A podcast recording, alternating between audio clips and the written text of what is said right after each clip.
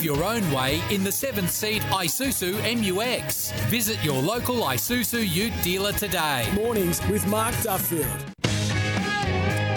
Hello, everybody, and welcome to the Toolkit Depot studio on a very wet and wintry day out here at Optus Stadium. Don't forget to shop winter at TKD. We've got a big show for you today, as always, brought to you by Isuzu Utes. And you can live your own way in the Isuzu D-Max. We're going to talk to former Matilda and SEN commentator Jenna McCormick about the Women's World Cup of course, a massive game for Australia coming up tomorrow night in Brisbane against Nigeria. We'll touch base with Tristan Lavalette, a massive fifth test coming up. Even though we've retained the Ashes, I suspect there are moral bragging rights on the line in the fifth test at the Oval. We will discuss that with Tristan Lavalette from ESPN Cricinfo. How will Australia line up? some interesting selection conundrums for them. We'll talk to Scott Sattler about matters NRL later in the show. And uh, got an interesting deep dive for you later today, thanks to Isuzu Utes. We're going to talk about AFL fixturing and whether there might be a new model in the pipeline that brings greater integrity to the AFL fixturing system. Uh, there's been a lot going on, of course, at the World Swimming titles in Fukuoka, Japan. In Japan, Australia had their biggest ever single night at a World Championship with four gold medals on Sunday. Of course, the uh, the fourth test at Old Trafford got rained out and finished in a draw.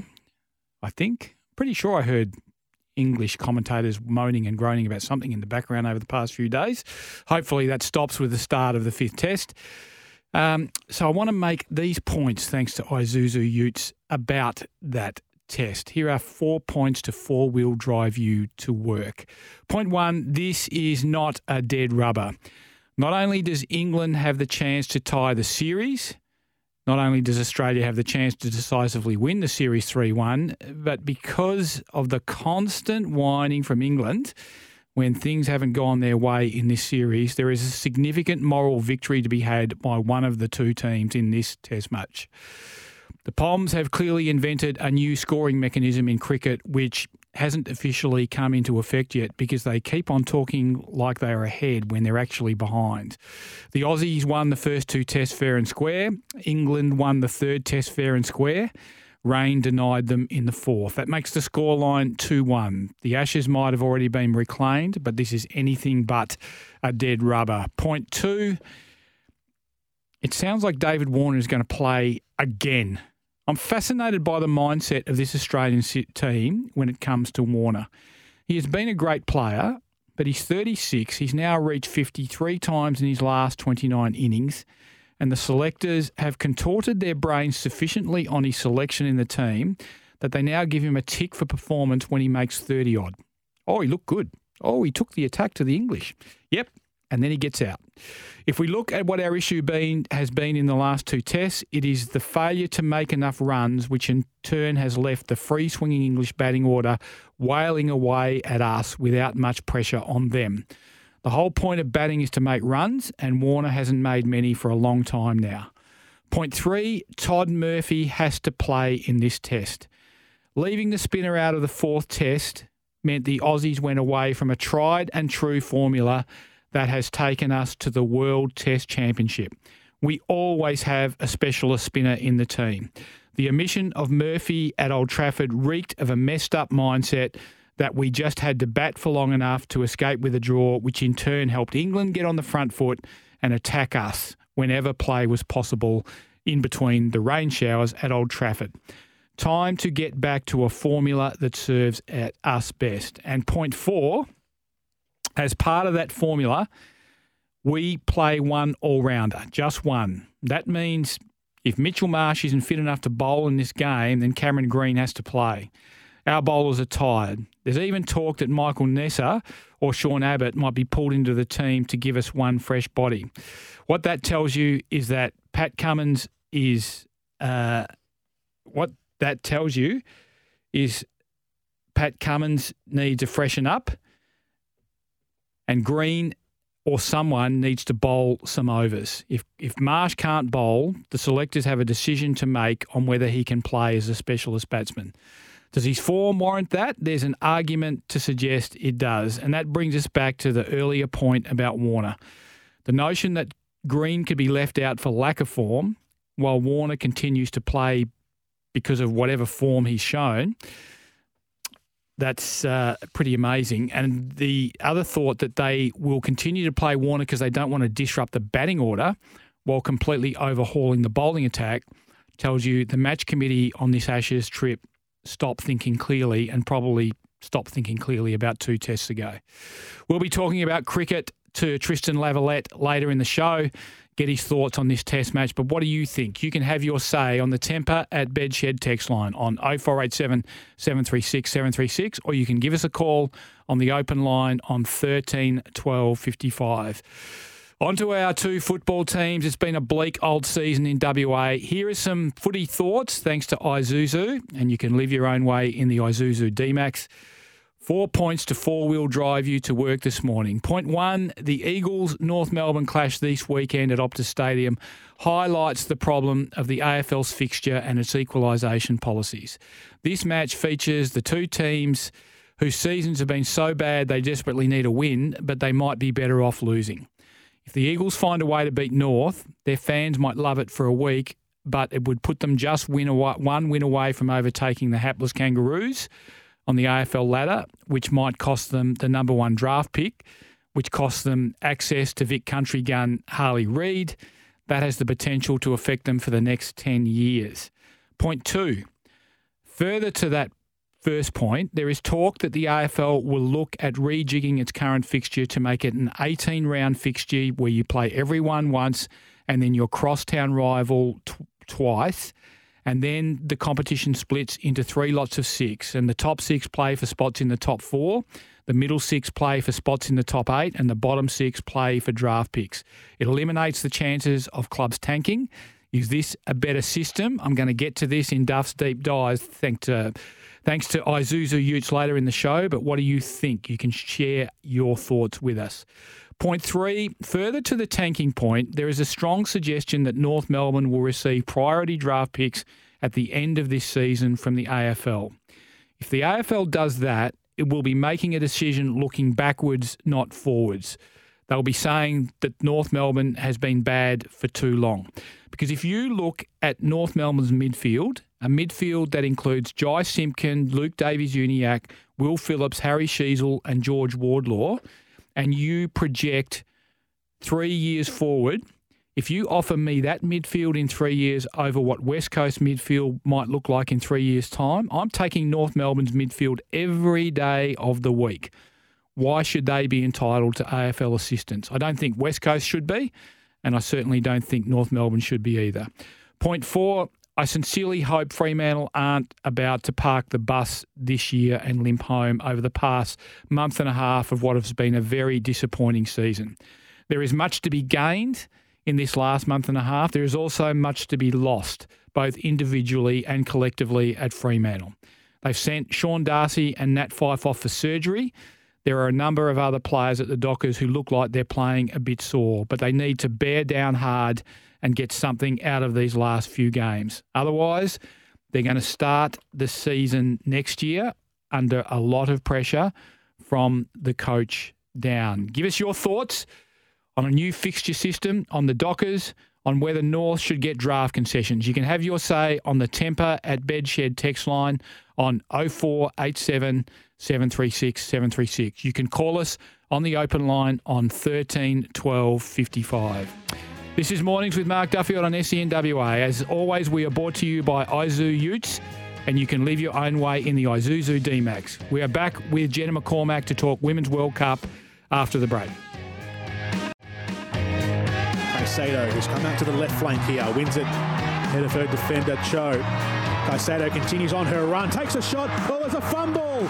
It's a howler from the goalkeeper. And Linda Caicedo has scored her first World Cup goal the wonder kid from Colombia.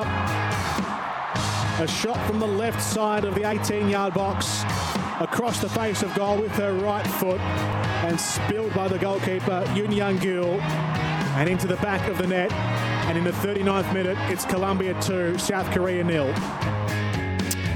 Yes, Colombia beats South Korea, of course, last night. The Women's World Cup is in full swing, having a massive impact on the sporting landscape in Australia and New Zealand at the moment. And joining me on the show to talk about it is a person who was a star across two football codes. She played uh, soccer at a really high level and also had a couple of seasons in the AFLW for the Adelaide Crows. Jenna McCormick, welcome.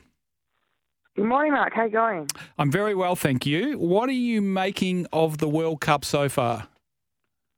Oh, isn't it just fantastic? We're seeing seats um, getting filled across the country, um, and of course over in New Zealand, and we're seeing it all across the uh, all across the news and on the newspapers. So um, it's so far so good, and and really knew that um, when Australia and New Zealand were announced to host this uh, tournament a couple of years ago, really kind of just knew that we would provide such a entertaining and um, amazing environment for um, such a world class event here on the shores. So um, credit to everybody sort of behind the scenes organising it all, and and of course the Australian and New Zealand um, public and everyone who's travelled um, across the globe as well just to be here. Um, it really is so far truly been uh, a pretty good spectacle.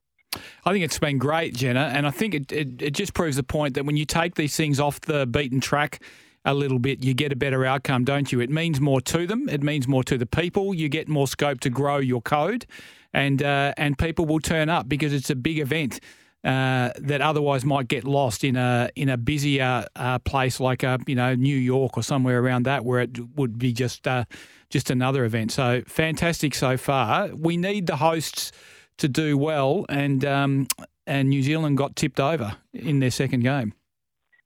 They did, unfortunately. It was it was a great game. It was a tough one as well, but obviously really happy as well for the Philippines. There's a couple of um, A League women players in that squad as well, um, and getting their first win ever for their country is such a great moment for them. Um, and New Zealand already, you know, already surprised um, everyone and, and, surpassed expectations by coming out um, off the start mark and, and with a win against um, Norway, which they certainly would have been wouldn't have been favoured to do. So um, both both countries obviously so far um, doing their nations proud and and just great to see sort of everyone's support as just mentioned before. You know, like Tuesday afternoon in Melbourne, I think it was 12 o'clock on a school day, 25,000 um, there to watch um, the Colombians, which we just heard on the highlights. So um, really just amazing to see everyone get around it, really. So, massive game for Australia tomorrow. We play Nigeria in Brisbane. We're still without Sam Kerr. I get the feeling, Jenna, that this is almost the key match for the Aussies. They get the win here and they can pretty much wait until Sam Kerr is right, until she resumes playing. If they get tipped over, then they have to start thinking about, you know, what's on the line. Are they going to get through to the knockout rounds? And, then it becomes a different scenario. So, just how big is this game for Australia? Oh yeah, it's it's massive as you said. We need points from it, um, regardless. Um, you know, a loss will set us back and make it really difficult uh, when we come up against Canada, and, and we would have to get the three points. So um, absolutely, we'll take three um, this game against Nigeria. And, um, you know, worst case scenario, it's a draw um, and we take one point. That still leaves us into a good position to finishing first or second. Um, but a loss certainly won't help the cause. But um, look, the squad's got the depth, and, and although Sam Kerr is the main headline and we all want to see her out there play, the pressure is on her every time we talk about her and and her recovering back from that injury and and we all wish her the best and hope that we do get to see her this tournament but the squad does have um, depth as well that, that they're just going to have to rely on and um, that's that's football and and that's what happens at, at, at this level when you do have uh, injuries and stuff like that but um, the players that are in this squad should hopefully be able to come in and, and do the job. And, and as you said, when when we're playing Canada or even hopefully out of the group stage, we, we hopefully will be able to see our star. But um, yeah, just for now, it's it's more so let's focus on those girls and, and try and get them over the line and and um, because this is a hugely important tournament to to be very successful at. So. What did you make of them in their first game against Ireland? They looked a bit nervy. How did you see them? Yeah, I, I agree. I, I, thought that they started a bit nervy, but I also thought that um, a lot of teams have started quite nervous in their opening games. Um, so I don't think it was um, specifically just them. I think I think that once they sort of settled, they sort of moved the ball around nicely. But Ireland did show that they've got some strength, and but the but the Tillies just held on sort of at the end, and and Mackenzie Arnold came up with some really good saves to keep um, the three points here at home. Um, so I think they'll just have to tighten up on a few things. Probably just calm calmness and composure on the ball a little bit, and and move the ball around just that little bit sharper as well, like and a little bit quicker to move it around. And um, and I think in that final third, just those final passes and and decision making, I think just could be a little bit more clinical. But um, yeah, as you said, a little bit nervy. Hopefully, as we go into this Nigerian game, it'll be um, a, a, different story, and um, they'll sort of know what to expect now, and and hopefully be able to handle um, some of their firepower and pace up front. Nigeria were a little bit better than expected in their game against Canada. Would that be fair to say? They, did they pose a possibly a bigger threat than we might have thought pre-tournament? Absolutely, I think it's one of it's there. It's Nigeria and a couple of others, um, including some of the newcomers that have um, outshone expectation. They did really well against Canada. Um, they defensively were a really strong unit. Um, to hold them to zero zero um, in their opening game is also an incredible defensive feat. So um, they've certainly got strengths in um, up the back and then up the front as well. Now, we do have another absolute top notch world class player, of course, in Caitlin Foord, but I, am I'm, I'm thinking, without knowing a hell of a lot, um, so I'm a, I'm a five minute expert here, but I'm thinking it's really important that Mary Fowler um, poses a greater danger in this game than she did in game one. That that will enable Caitlin Foord more room and space to go about what she does. If opposition teams are uh, able to knuckle down on her and she is the only major threat, it's going to make it a lot tougher. So big game for Mary Fowler, I'd imagine. Yeah, I think so. I think she's she's got um, youth experience, if that makes sense. Just like that, um, involved in in the World Cup last time around in 2019 as a 19 year old. Didn't see a minute, but soaked up every uh, second of that experience in tournament, uh, being just in, being in and around the girls. She just needs to use that now to come onto the park, and as you said, just bring other people into the game a bit more. She's got the world class quality for such a young age, and um, we saw that against France with just a, a beautiful touch. This was in a warm up game prior to the tournament, by the way. Um, just a beautiful touch to receive in the middle, in between three defenders, and and calmly slots the ball in front of 50,000 at um, at Marvel Stadium. So um, she has experience and, and composure beyond her years, and, and we, we're going to definitely rely on that. And as you mentioned before as well, Caitlin Foord, she's uh, playing her best football there at Arsenal in England, and I think that she certainly has the class and capabilities to provide, mainly on the wings there for Australia, um, get the ball into the box, and hopefully we can have the likes of Mary Fowler coming in and finishing them off. She does have great touch, Mary Fowler, doesn't she? And and you could see that with the, her moments in that game against Ireland. It's just a matter of um, getting a bit more threatening at times to to make sure that there is um, they have to focus on her a fair bit.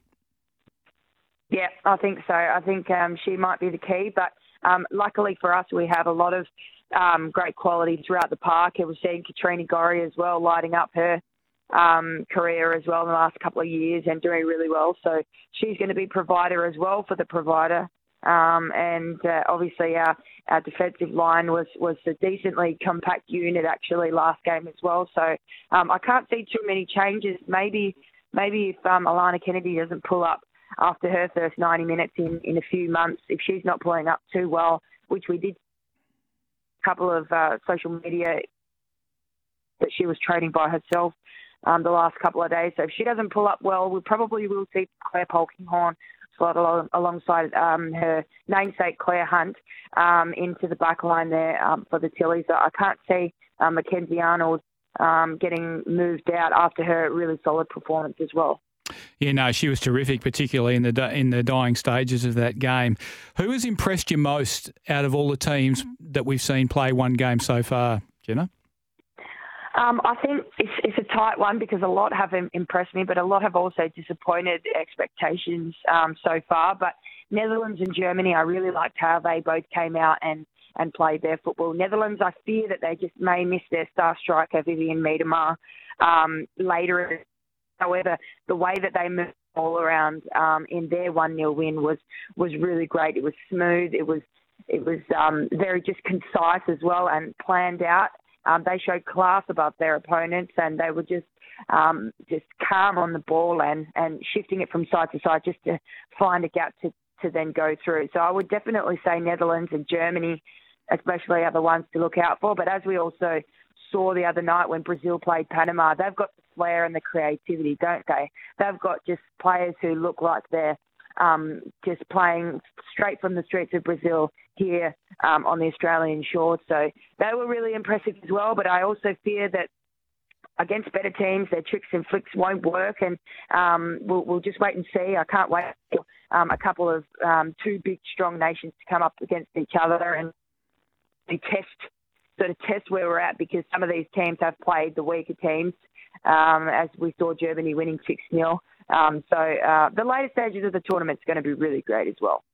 What's your mail on how bad Sam Kerr's calf is?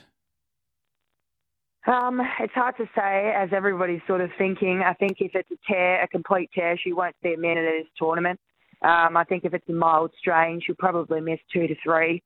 Um, and anywhere in between is, is anywhere in between. So, um, yeah, we'll just have to cross our fingers and hope that the Triple FM team and the media guys are doing everything they can, which they absolutely will be, uh, to get her back on the park. Jenna, thanks so much for joining us on the show today. Have fun calling the tournament. It's going to be great. I think it's going to have a huge impact on the code in Australia um, and uh, look forward to seeing it unfold. I do. Awesome. Thanks so much. Jenna McCormick, SEN commentator, of course, former soccer star as well. We'll take a break and be back with more after the break. Yeah, I was across those comments from Darren, and um, they were most interesting. Um, what I would say is that leadership takes on all different shapes and form. And um, if, we're, if, we're, living and dying in the world of tactics only, um, then yeah, I think it's fair and reasonable to critique some of the execution and, and tactics that we, we implemented. Um, but to go as far as suggesting that the captain resign post series, I think is a bit far fetched. And uh, there's opinions that we respect, and there's, there's opinions that we don't. That is Australian cricket coach Andrew McDonald talking about the view that maybe Pat Cummins should step down as captain at the end of the series. That it probably is a little bit extreme, but he would probably want to uh, get his fields and his bowls a little bit better organised than he did uh, for long periods of time during that fourth Test match at Old Trafford, of course. Uh, we're going to take a break. Uh, as always, we are brought to you by Isuzu Utes. You can live your own way in the Isuzu D-Max please see your Isuzu Ute dealer today. We're coming to you live from the Toolkit Depot studio. Don't forget to shop winter at TKD. After the break, we're going to come back and we're going to talk to cricket writer Tristan Lavalette about how he thinks the Aussies will line up for the fifth test at the Oval, which starts tomorrow night. This is Mornings with Mark Duffield on SENWA for me, I probably left a few out there, but in saying that, I've played a lot better than what I did last time. Um, I feel like I'm in good positions. I'm looking to score. Um, I've had a couple of unlucky dismissals, um, and then dismissals where I've tried to negate the swing or the seam and has just caused the outside edge of the bat. So for me, I feel like I'm in a, a good space. Um, contributed well, and as a batting unit, we're all about partnerships. Um, and I think the partnerships that we've had in key moments of this of this series so far, have actually worked very well for us as a team. David Warner on his form in this Ashes Test series. David, it's called getting out when it catches the edge of the bat, when you don't cope with the swing, when you don't make runs. It's called getting out, mate. I mean, please, how much how much longer are we going to rationalise this this for? What do you reckon, people? Give us your thoughts on the Tempur at Bedshed text line on 0487 736 736. Call us on the open line 13 12 55. We are, as always, brought to you by Isuzu Utes, and you can live your own way in the seven seater Isuzu MUX. But to share his thoughts on the cricket, we have ESPN, Cricinfo, and Forbes and Associated Presses, Tristan Lavalette. Welcome to the show, Tristan. Morning, Duff. How's it going? Not too bad, mate. I reckon David Warner has almost matched the Poms for excuses there. Um, what do you make of the, the lead up to the fifth test, and uh, how do you think the Aussies will go in?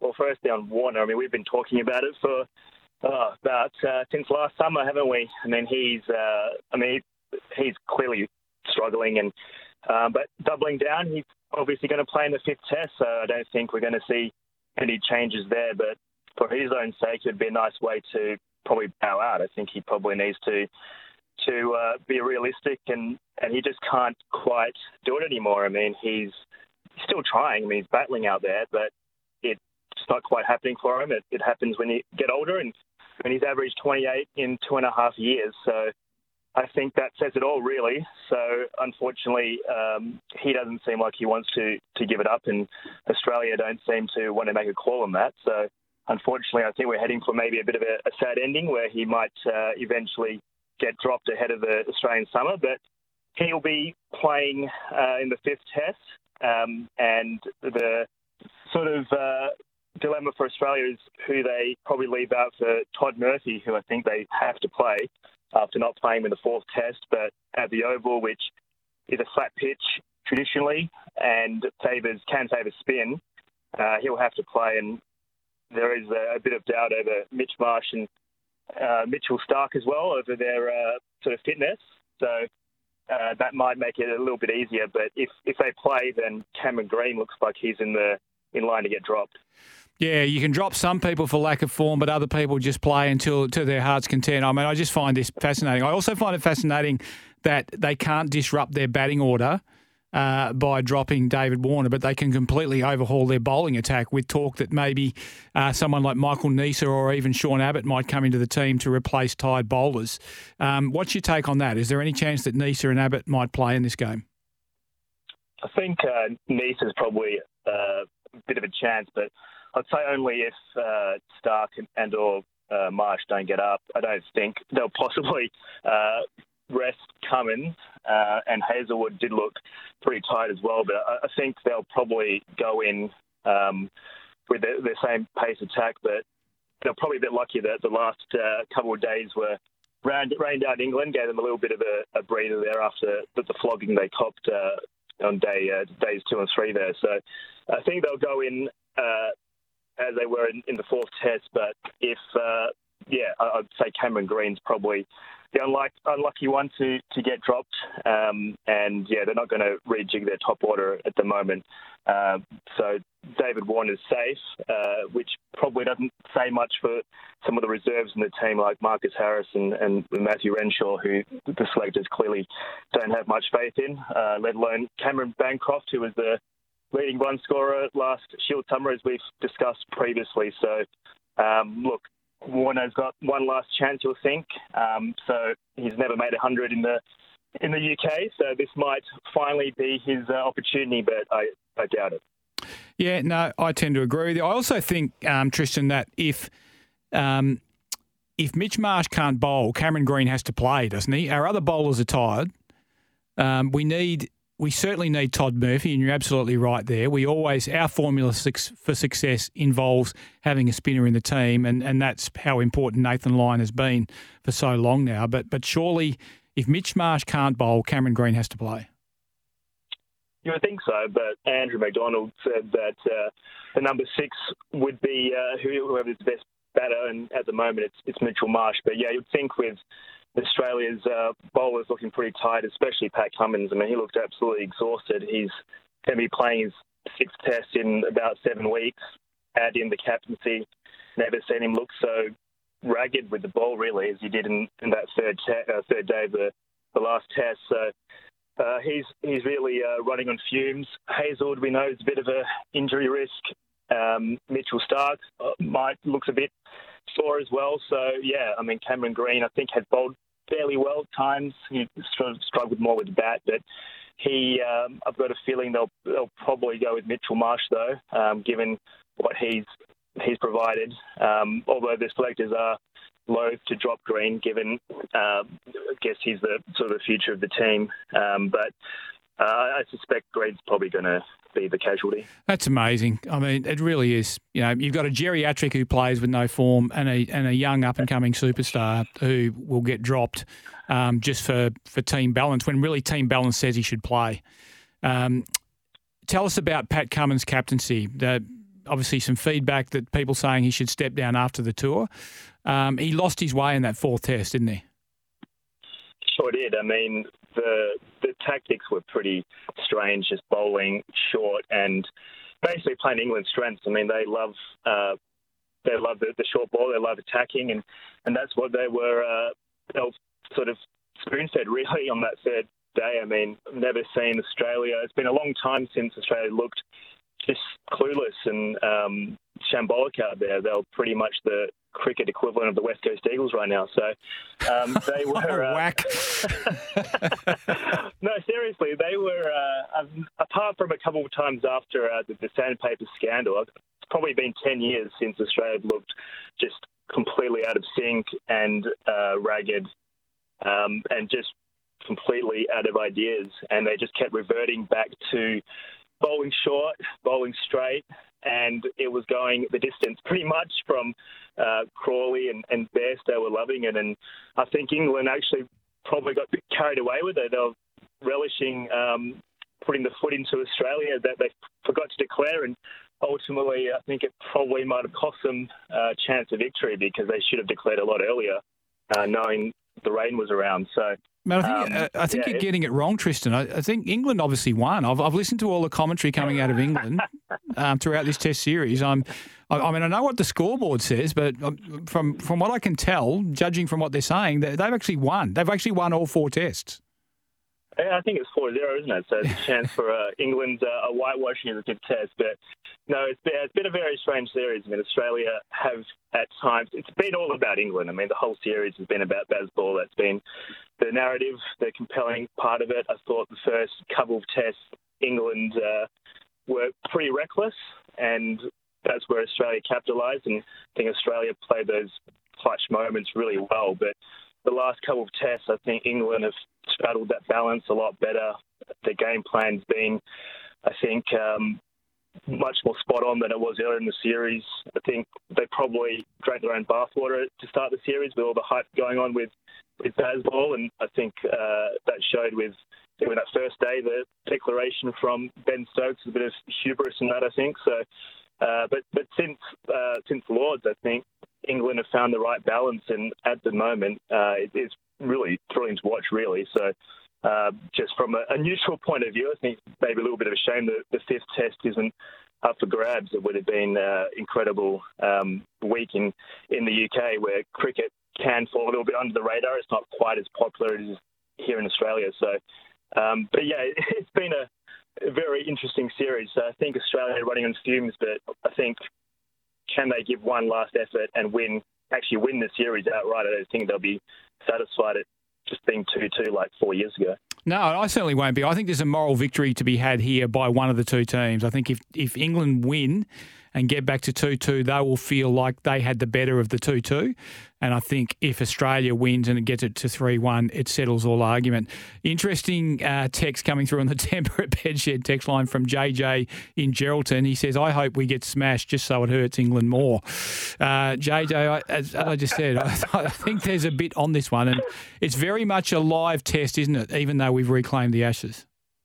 It is because you just know if it's 2 2, England will claim um, they won the series, basically, given what happened uh, in the in the fourth test and even some of the, even earlier in the series was very tight. So if England were to win and if they won convincingly, I think they'll certainly claim the, the victory, really. But if Australia can win 3 1, I mean, that's a pretty comprehensive win. And I don't think England could, surely they couldn't sugarcoat that type of uh, scoreline. They, they might, but it's uh, three uh, one's pretty convincing. So there is rain around though in, in London, uh, so who knows what could happen?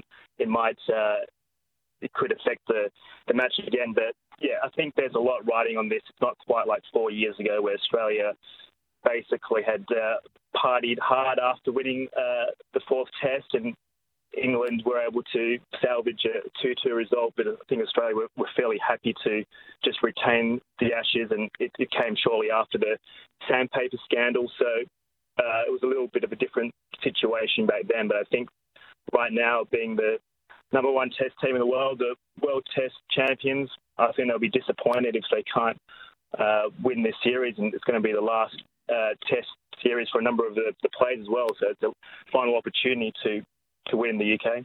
Yep, I agree with that. And I think um, if they need to freshen up a little bit, they should freshen up, but they should also maintain the structure that has been their winning formula. Another good text coming through on the Tempur at Bedshed text line from Murray in Cottesloe. He says, Duff, as Muhammad Ali said, if you want to be the champ, you have to whoop the champ. So uh, that is what goes on the line at the Oval. Who's going to come out of this series better in the long term, do you think, Tristan? Is it going to be us or them? Well, both teams are, fairly aging. I think the most fascinating thing is will this uh, will Bazball, I guess, last? I mean, is it just a bit of a fleeting, bit of a fad for now, or can they actually uh, continue playing this brand of cricket over the long distance? I mean, concern for England is, I mean, Ben Stokes is such a force of nature with the bat and his captaincy, but I mean, he's he's getting older. His, his body's struggling. So you, you feel without him, if he sort of stops playing the next couple of years, um, maybe it sort of fizzles away. Um, and Australia, we know they're also a bit of an aging team. Um, they'll go through a bit of a transition, you'll think, unless they keep just picking the likes of Warner for forever. Um, they probably will transition this summer.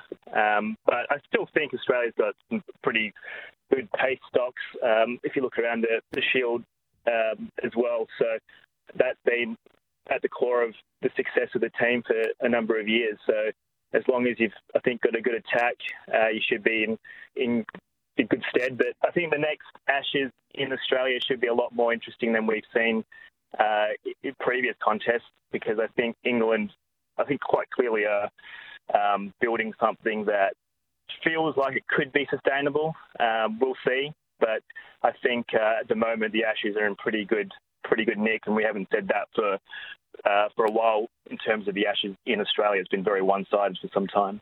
Yeah, it's, it's definitely. How will Bazball go in Australia, do you think? Does it translate to Australian conditions, or will there be too much bounce here for it to work?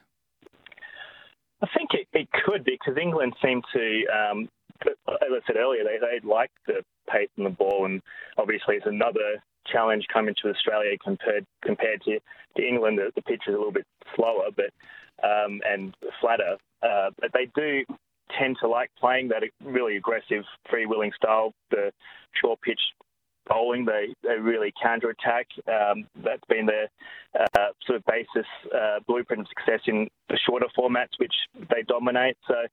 I think they might, and but I think it could really depend on their attack with if Mark Wood has just been such a, a difference maker since he's come into the side, if he can uh, be a reliable op- option and his body can hold up, and they've got Jofra Archer who hasn't uh, played for some time. Um, he's unfortunately um, had a troublesome elbow injury for, for, for, quite some time.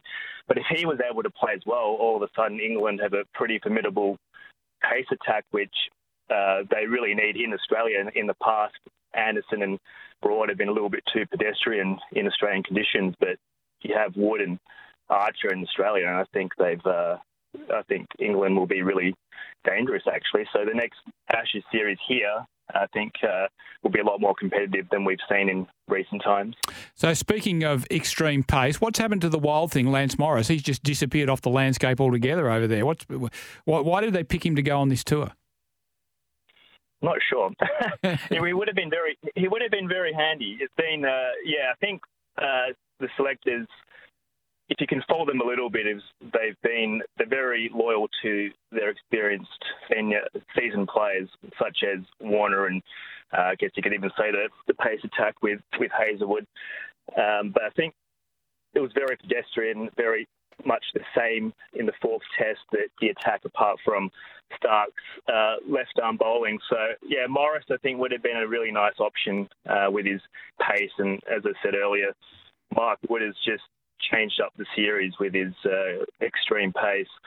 So, I, well, we won't see Morris in the, the fifth test, but I've got a feeling in the summer you'll we'll see him, and it could start a bit of a transition because Australia's quicks uh, are getting into their 30s, so they're probably in the back end as well. So there's probably time uh, Australia after this test. It could be a little bit of a change in the guide, I think.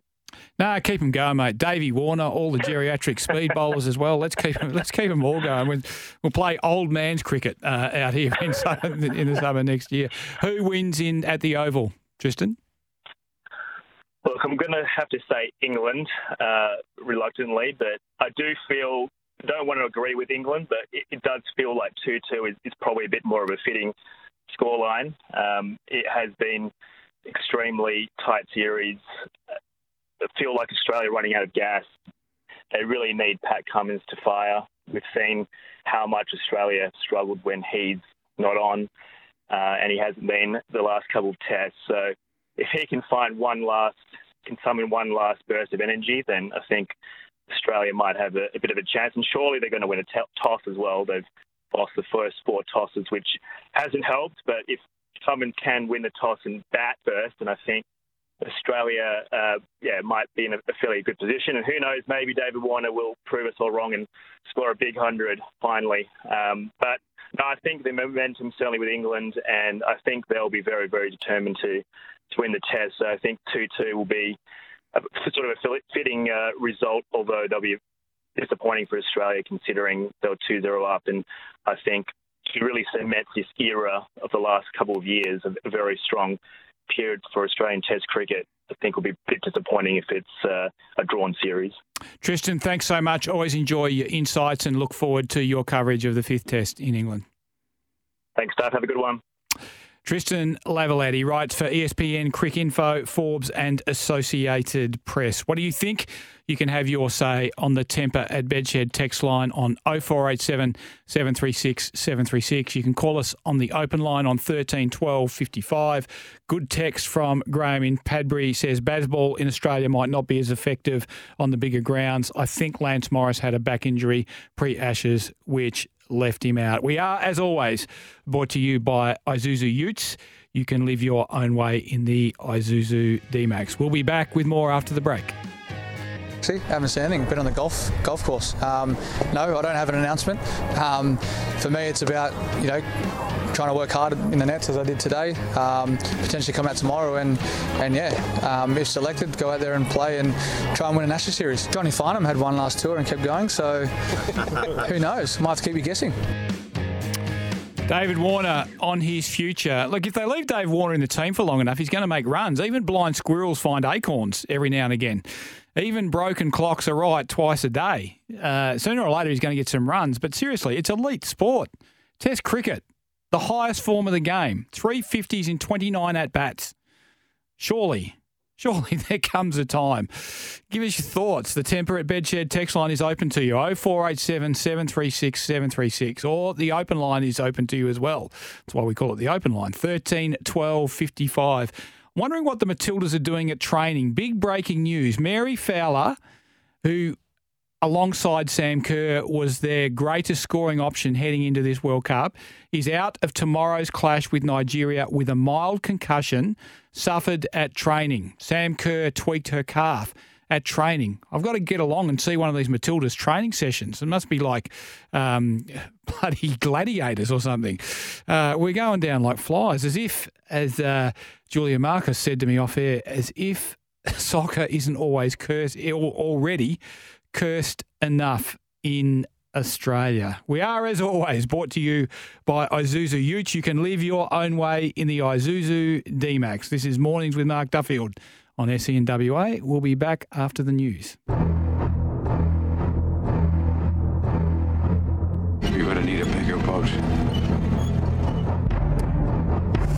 Yes, we're going to need a, big, a, bigger boat. We're going to need a different fixture as well. This is Duff's Deep Dive, thanks to the Toolkit uh, Depot Studio. Of course, we come to you live. Uh, don't forget to shop winter at TKD.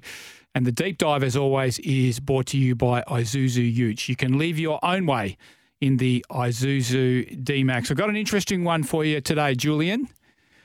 What is that? So there's talk around that the AFL is seriously looking at a change to the fixture, um, going away from the compromise fixture that we have at the moment, where you play everyone once and six other teams twice. And before this year, it was five other teams twice before we had gather round in Adelaide to add the extra round. we might move to a situation where you play everyone once, you play your crosstown rival twice. So the the second, the only teams in the main home and away fixture that say West Coast and Fremantle would play twice would be each other. And then the competition would split into three sections of six. So the top six would play for spots in the top four and serious flag contention. The middle six would play for the rest of the spots in the eight. Uh, so that would be basically six teams trying to claim two spots at the bottom end of the eight. And the bottom six would play for draft picks. I think this has got a lot of potential. It restores much integrity to the the competition fixture, which it let's face it, it has precious little of it. Like this year, Essendon may get into finals. Essendon will play West Coast twice and North Melbourne twice. Well, that's like being given three birthdays in a season, playing those those teams twice this year. Um, I just think it restores integrity, um, and I also think it eliminates tanking from the equation. And I, I think there is scope for the AFL to smooth out the bumps with a system like this. So the obvious bump is that the bottom six play for draft picks, right? Which means that probably the best of those bottom six and not the worst of those bottom six ends up with um, a higher draft pick than they might have otherwise been entitled to. I think you can ease the chances that are happening by the way you do home and away. So um, there's five matches to be played in that last series. The teams at the top end of that bottom six should only get two home games and have to play three away games, whereas the teams and the bottom section of that bottom six should get three home games and play two away games. So you fudge it a little bit like that. And the other thing I think they can do also is the AFL is very much an interventionist brand. It's very much an interventionist code. So I think the AFL can still intervene and give priority draft picks if they believe uh, a club really warrants it. If a club gets into a situation and is really bad, like West Coast and North Melbourne are this year, you can still work out a way to give them extra draft concessions or extra trade concessions to help them get up the ladder. I, I think it's got a lot of potential. I think it's a far fairer uh, fixture. And um, I think it's a, a potential way forward if the football industry can get its head around change. What do you reckon? I can already hear the rebuttals to this system, which I, I agree with you. I think it, it, you're looking for fairness where there is none. And until such a time that you either scale it back to you play everybody once, which is never going to happen because there's no way that the AFL is going to have reduced revenue for less games, or you have everyone play each other twice, which would turn it into a 34 game season, and there's no way in the world that the Players Association would ever go for that. So, imagine, imagine West Coast and North Melbourne having to go around for 34 games. oh, there'd be two and there'd be two and 66 between them. Um, but you look at in the middle part of the tables where I instantly look, and so you've got the top six, you have got the middle six, you have got the bottom six. So, for example, a team that finishes in seventh by the end of round 17, they get a kinder schedule than the team who finishes in sixth at the end of round 17. So if you finish in sixth position, for example, say, let, us for argument's sake, Western Bulldogs and Essendon, same amount of points at the end of round 17, 40 points, let, let's in this hypothetical scenario. So you're going to give the Bulldogs a tougher run because they have a one percentage better percentile than Essendon they may miss the finals, but Essendon can shoot up into, you know, the top five, top four because they get a kind of schedule. So there's the first argument I can hear. The second argument I can hear is that you know teams at the bottom half of the sixth, well, then you enter the tank bowl, and then. You, the way you suggested it was to have the would it be the top team in the top six get the better draft pick? Um, so the way the top in the top six, basically, in that section, the top teams get the extra home game. So there's five games in that that last section of the home and away round, right? Um, so top six, the the top three get three home games, two away games. The next three get two home games, three away games. In the middle six, the same applies. The better performed teams get the three home games and the two away games. That is their reward for finishing further up the ladder. But down the bottom, where you're trying to help reward the struggling teams, it goes the other way. So they get the struggling teams, the bottom three teams get the three home games and the two away games. But I think the point that you make that is valid is that teams in that middle six, let's say you're fourth, fifth, or sixth in that middle six, you may attempt to tank towards the end of the first 18 rounds in a bid to get into the bottom six and play for better draft picks.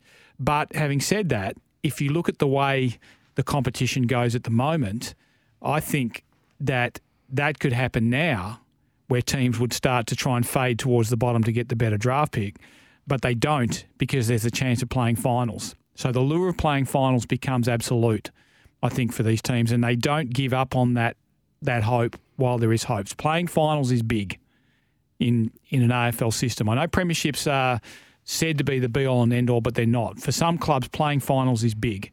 It's big for memberships the next year. It's big. You know, you get into a final and you produce a strong performance in a final. It means a lot to a lot of teams. If you look at the way the system is at the moment, it's a nonsense, really.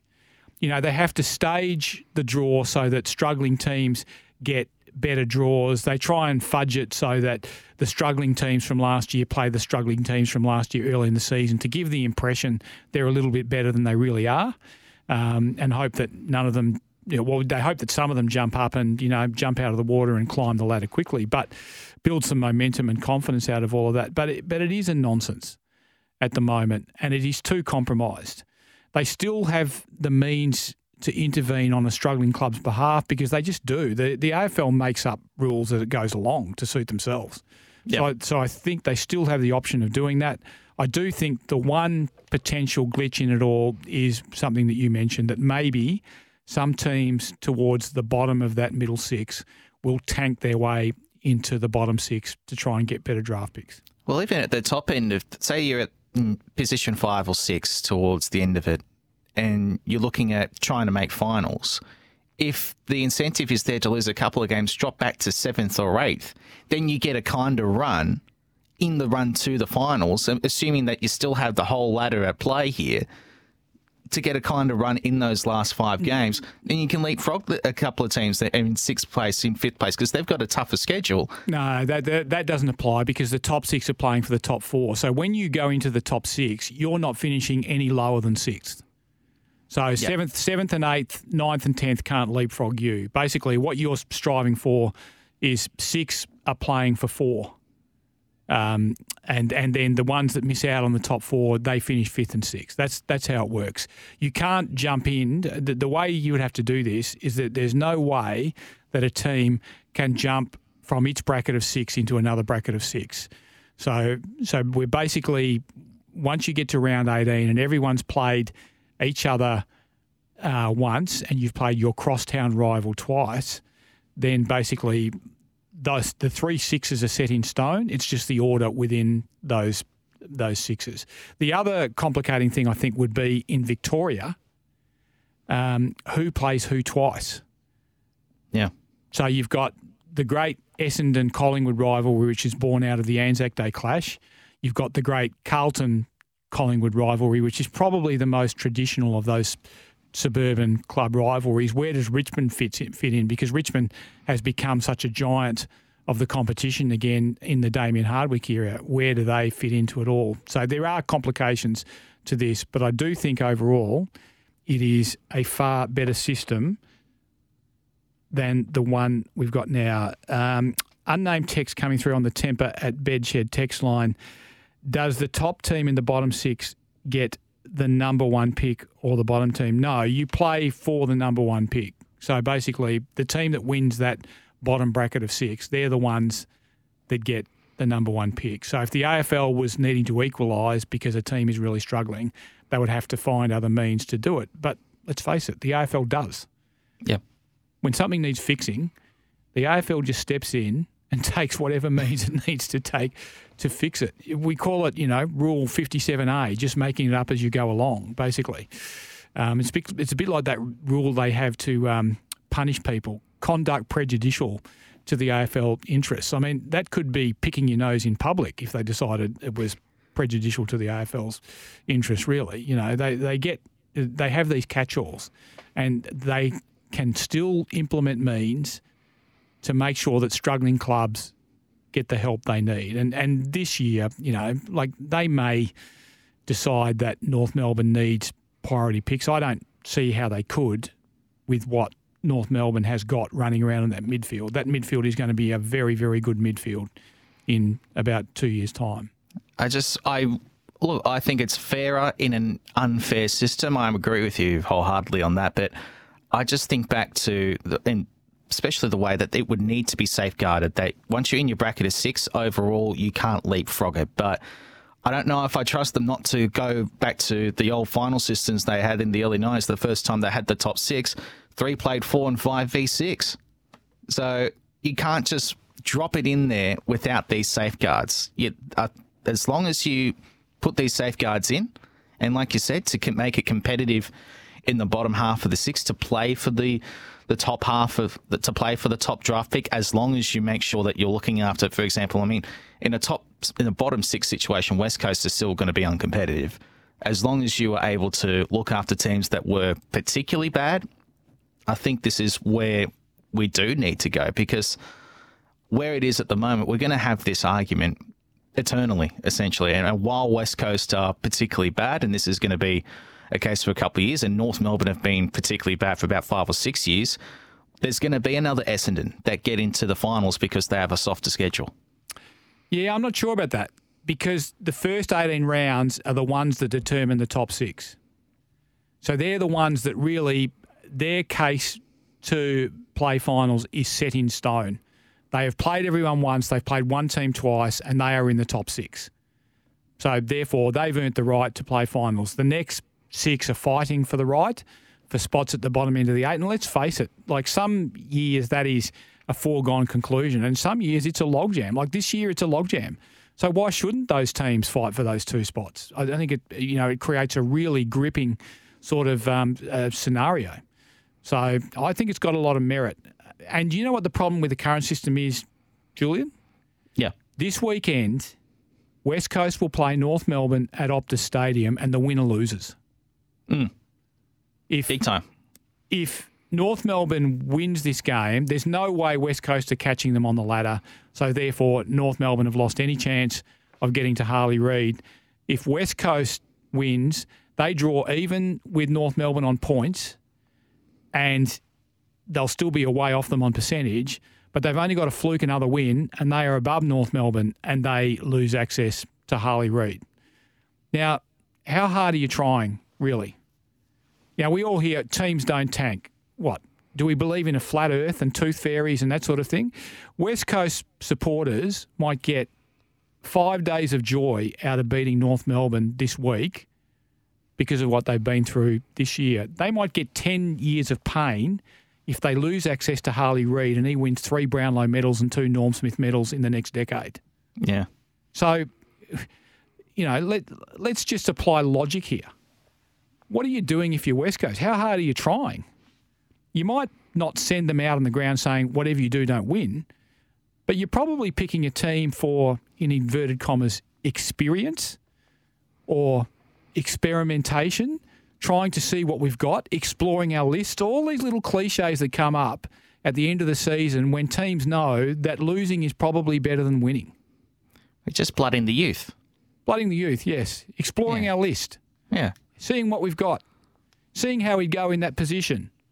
Like Brady Hough on Charlie Curnow. Well, we I could have told you how he was going to go in that position before the ball was bounced. He was going to go not very well. We'll take a break. What do you think? You can have your say on the Tempur at Bedshed text line. There's some uh, some good text coming through on that. That is 0487 736 736. You can call us on the open line 13 12 55. We're coming to you live from the Toolkit Depot studio. Don't forget to shop winter at TKD. And we are, as always, brought to you by Isuzu Utes. You can live your own way in the seven seater Isuzu MUX.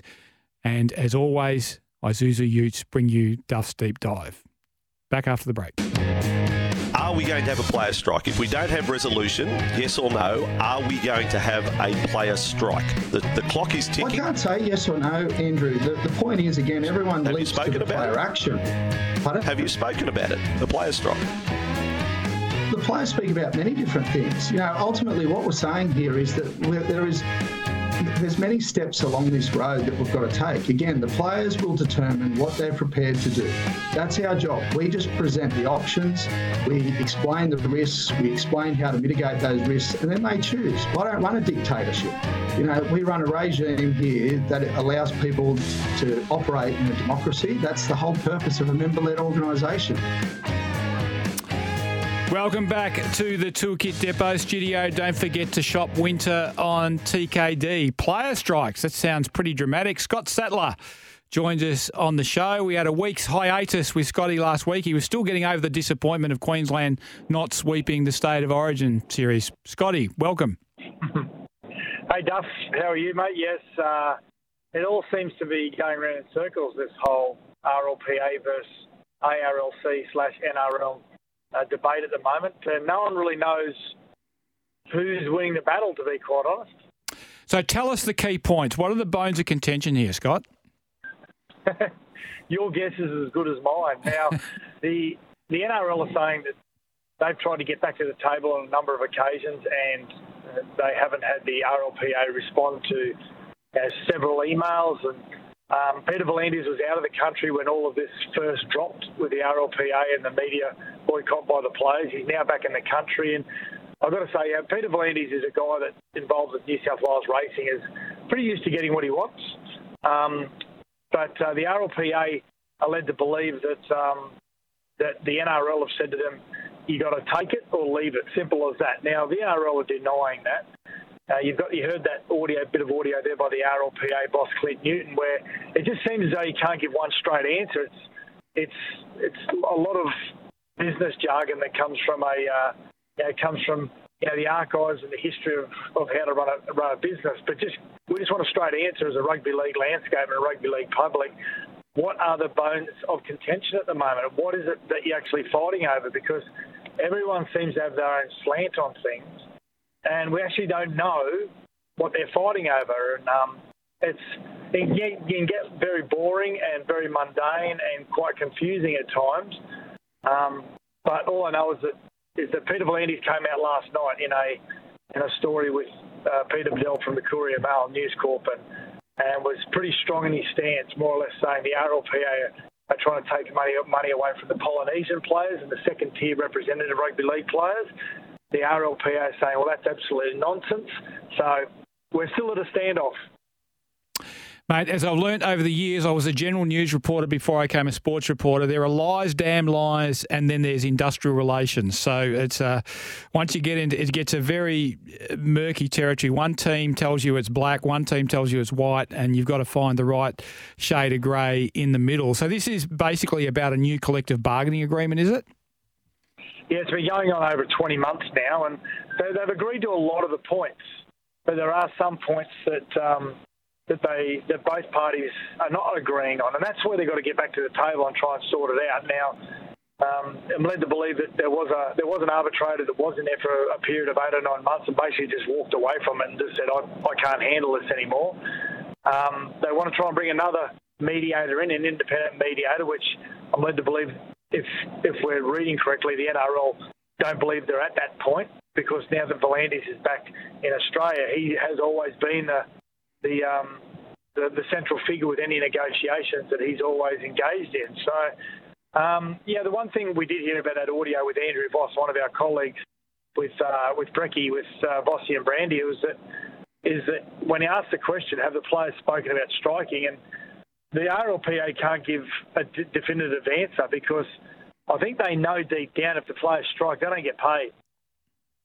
So you know they're they're breaching uh, the broadcasting deal. So and that's what uh, you know majority of the money comes from, two thirds of the funding. So they can't they won't give an answer and a threat of that nature because they know if they do they won't get paid.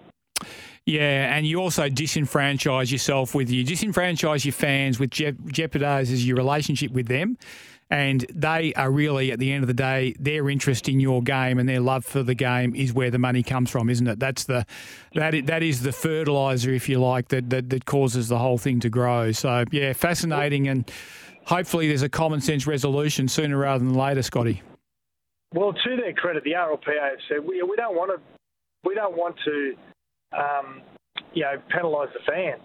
We don't want to penalise the fans. So the media boycott is probably the you know, the lettuce leaf the lettuce leaf strike that they they would needed to have to sort of send a message and fire a shot over the bow. It's it's it's not you know it's it's not the be all and end all, but it's it still means that we we mean business. So you know, to their credit, they've always said we don't want to penalise the fans, and then they're not penalising the fans by the media boycott. They are for for a, a portion of the fans that do love hearing from their stars, but there are there's another section of, of fans that sort of feel as though the players give the same answers to the same questions. Um, so, yeah, they some fans are being penalised, but the RLPA have always said they're not trying to penalise fans, and they're doing their best not to do that. But at, at the end of the day, if if this goes any longer and the players do uh, decide to boycott the NR, the NRL's Dally M night of nights, which they did back in 2003, and my former teammate and uh, captain Craig Gower was the Dally M Player of the Year that year, and to this date has never received that medal because it's an asterisk next to it. So um, if they boycott the Dally M's, well, it's happened before, and the NRL are liable to come out and cancel it before they boycott it. So that's what happened back in 2003. I can't see them um, changing their uh, changing their routine if that's a threat. And all this is uh, being played out against the backdrop of a very fascinating season. I, I went through the ladder before I uh, came on the show today. The Eels 9th, Rabbitohs 10th, Knights 11th, Sea Eagles 12th, Roosters 13th, Dolphins 14th. Are they all still in finals contention? Well, they are. Um, mathematically, they are. But to be quite honest, the for and against is really going to hurt a lot of sides. I think if you get to 32 points, you'll definitely be in the eight if you're on 30 to 31, you're going to be fighting on a for and against, which you don't want to do. So I, I actually went on the NRL website last night, and when you look at the ladder of the NRL website, I'm not sure whether you can do it on the AFL stuff, but you can actually do a ladder predictor. So yep. the remaining six games, you can go through every game, what you think the scoreline uh, deficit's going to be, and who's going to win, and, and it basically gives you your final final table. So, you know, I, I had the Knights finishing eighth on 31 points on for and against, and Canberra finishing seventh, South finishing sixth, uh, Melbourne finishing fifth, uh, the Rabbitohs finishing fourth, and then the Warriors, the Broncos, and the Bunnies. Uh, sorry, the Warriors, the Broncos, and the Panthers as the minor premiers. Now, yeah, we know what happens with injuries, whatever it may be. Everyone mathematically can still make it down to around sort of 12th position, but yeah, you're really going to have to be clutching at straws if you're down around yeah those those bottom that bottom part of those sides. So uh, at the moment, we know the Warriors is the team that's really taken the, the competition by storm. They're everyone's second favourite side, and the way they're playing, they'll they'll most likely get a home semi-final, which would be great. What are you most looking forward to this weekend, mate? Which game captures your imagination? Well, doing the, the Broncos and, and the Roosters at the Gabba, and the reason why I'm looking forward to it is because I haven't been to the Gabba for a while. Actually, I went and watched the Lions and Richmond final about four or five years ago, and uh, where Richmond absolutely lapped the Lions that night, and I haven't been back there since. So, and I've definitely never been there for a rugby league game, Duff. So I'm, I'm really looking forward to that. Really looking forward to, to getting to that, that match. What about uh, Cronulla versus Penrith, Nathan Cleary v Nicho Hynes? How does that uh, strike a chord with you at all? Well, I just know that Nathan Cleary coming back last week, he looked like he hadn't missed a beat, and the Panthers looked like they were in third gear. To be quite honest, against the Bulldogs, and yeah, he's yeah he's a, he's a he's a completely different kettle of fish to a lot of players. He's on another level. Nathan Cleary, the way that he thinks about the game and, and how methodical he is about the game. So uh, at the moment, the way that both of them are playing, Nicho's not playing that bad, but his team isn't going that crash right at the moment. But yeah, Penrith and Nathan Cleary, they're, they're on a, in a completely different universe at the moment. Mate, a uh, bit of controversy in the NRLW biting. Someone's received yeah. two weeks. Ashley Werner has received a two week suspension for biting. What's going on there? Yeah, two weeks. Yeah. Doesn't make sense, does it? If, if it's if you've been found guilty of biting, it, they should rub you out for a, an extended period of time. But I suppose what they're trying to do is retrospectively, they don't play a full season, 27 rounds like we do in the NRL. Um, so only a you know, pretty much less than a half season for the NRLW. So hence why the the suspensions aren't as long. Now, many will argue, but hang on a sec, no, it's if you're biting, it doesn't matter whether you've got a half a season or full season, you should be rubbed out for an extended period of time. The evidence from from all reports was quite clear on the field. Uh, the player reacted straight away to the bite and complained to the referee, and the referee seemed to feel as though that there was enough evidence to, to send the player off. So based on that, Duff, I don't know about you or the listeners, but to me that that seems to me to be a, a lengthy suspension, not two weeks. She was wearing a mouth guard, uh, the player, Werner. Um, and many would say, why would you try and bite someone when you've got a mouth guard in? But of course, your bottom teeth are exposed. And, and her argument is the player had the, had their arm around her mouth and she was finding it hard to breathe. So the only way to try and defend herself was to, to bite to try and get the arm away. So uh, and maybe the judiciary has looked at it that way. Maybe the match review committee and judiciary and the NRL has looked at it that way and gone, well, that's a reasonable suspension, but you still shouldn't have done it, so we'll meet you halfway. Uh, either way, it's um, it's an interesting one, only two weeks for a bite. Yeah, it's a fascinating one. It always gets our attention when there's something like uh, biting in any code. We've had a few over the years in footy. It, uh, it, it tends to grab a few headlines. Um, Scotty, always a pleasure to talk to you. Look forward to getting your take on this weekend's fixtures next week. No worries. Thanks, Duff. Scotty Sattler, of course, uh, calls the NRL for SEN. Uh, always a pleasure to have him on the show. We're getting a lot of good text coming through on the Tempur at Bedshed text line on fixtures and uh, on, on a couple of other things. We'll get to them after the break. We are, as always, brought to you by Isuzu Utes. You can live your own way in the seven seater Isuzu D Max. See your Isuzu Ute dealer today. Yes, welcome back to the Toolkit Depot studio. Don't forget to shop winter at TKD. And we are, as always, brought to you by Isuzu Utes. You can live your own way in the Isuzu D Max. We've got lots of good text coming through on the Tempur at Bedshed text line, some on fixtures, some on tanking. Lisa from Ellenbrook said uh, North Melbourne have some great players. No one deliberately goes out to lose, but the Eagles, if the Eagles, heaven forbid, do lose, they'll be accused of tanking. Lisa, I'm not sure about that. I'm not sure anyone thinks either of these teams is much good this year. So uh, I think the winner will be uh, whoever it is. But the point being that there just is not much incentive to win when you look at the long term ramifications. What have you got for us, Julian? Yeah, I got Jonesy from Geraldton who's texted through something has to be done to try and even the comp up, and that fixtures idea is possibly it, as we can't even up the home ground advantage for the Victorian clubs. Nothing worse than when the TV puts up someone like Richmond's last six games for the season, and they're all at the MCG except for the one away game, which is at Marvel which I'm pretty sure is what they've got this year. Yeah, and the bloody Tigers need a Melways to get to Marvel as well. They, they, they, they, act like they need visas and passports to get to Marvel. They get so upset when they get sent there. Um, yeah, very good point. Um, Graham from Padbury says, Darfa, under your system where the bottom six play for the first draft pick, neither West Coast nor North would have a hope in hell of getting Reid. There's no way they'd finish on top of that group. Until last weekend, Sydney were in the bottom six, so they'd be a chance of getting pick one the year after playing in a grand final. Graham, you're right. It is a glitch in the system, but as I mentioned, the AFL is an interventionist organisation. They will find a way to even it up for the teams that are really struggling. It might be multiple draft picks, it might be other things, but trust me, the AFL will find a way. Julian? Yeah, Sam from Rockingham has texted through. What about a team like Fremantle this year who have Melbourne's draft pick as their first pick? They would try to tank to not give Melbourne a higher pick. Well, well, I mean, this year it hasn't quite worked out for them. Melbourne's going to get a nice little Christmas bonus, but under that system, that could potentially be a glitch. No, not really, because well, let's face it. I mean, that pick is gone. The decision is made.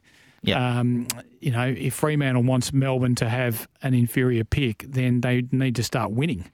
Um, but but Fremantle's more concerned with their own issues, not whatever Melbourne does or doesn't get out of these things. I don't think. Uh, I don't think that's a massive concern for me. What do you think? You can still get a quick one in on the Tempur at Bedshed text line on 0487 736 736.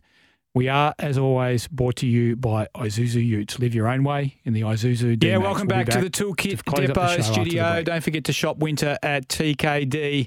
Lots of good text coming through on the Tempur at Bedshed text line. Matt from Baldivis, Julian says, go the other way, Duff. 34 game season, cut quarters to 15 minutes, plus time on, expand list by four players, make it up to teams to manage their players. No byes, but players having their contracts guaranteed three weeks off a season, and the club has to manage. Play games Thursday and Thursday through to Monday. I don't really want to watch the bottom teams play 34 no. times in the season. 34 game season, uh, when, and uh, shorter quarters, never again. We've, we've lived that experience once, never again. Uh, Graham from Padbury's put in an interesting point. The model you're talking about becomes obsolete as soon as Tasmania enters the comp as the 19th team. Have a rolling draw that crosses years. It suffers the same problems as the current system, but at least it's objective and not arbitrary. Yeah, look, it would mean that one group would have to be seven, but I think there are ways around that. Whether you made the bottom group seven or the middle group seven, um, if you make the middle group seven, there are um, you know, you, you leave more teams alive in the race for the eight. I think there are ways of doing it. Um, I hear what you're saying, though, and if they go to 19, we think eventually they'll go to 20. So that is a potential glitch. There's no doubt about that. There's another one that's uh, no name on this text, but uh, with that format, there's a chance you play the same team three times if they finish in the same six and their crosstown rivals, i.e., West Coast and Freo. So what? You know what I mean? Like if you're the crosstown rivals, they're the big rivalry. So the more games you play, better. If Carlton versus Collingwood happens three times a year, as opposed to two times a year, so what? Good thing, not bad thing. I would have thought. Yeah, I don't think too many people are going to be uh, complaining if that's the case. Uh, on the way out, I'll ask you uh, this week: do either Fremantle or West Coast taste victory this weekend? You know what? I'm going to, with great trepidation, tip West Coast to beat North Melbourne. I'm not sure that either team has got form to recommend it in any way, shape, or form, but the game is here.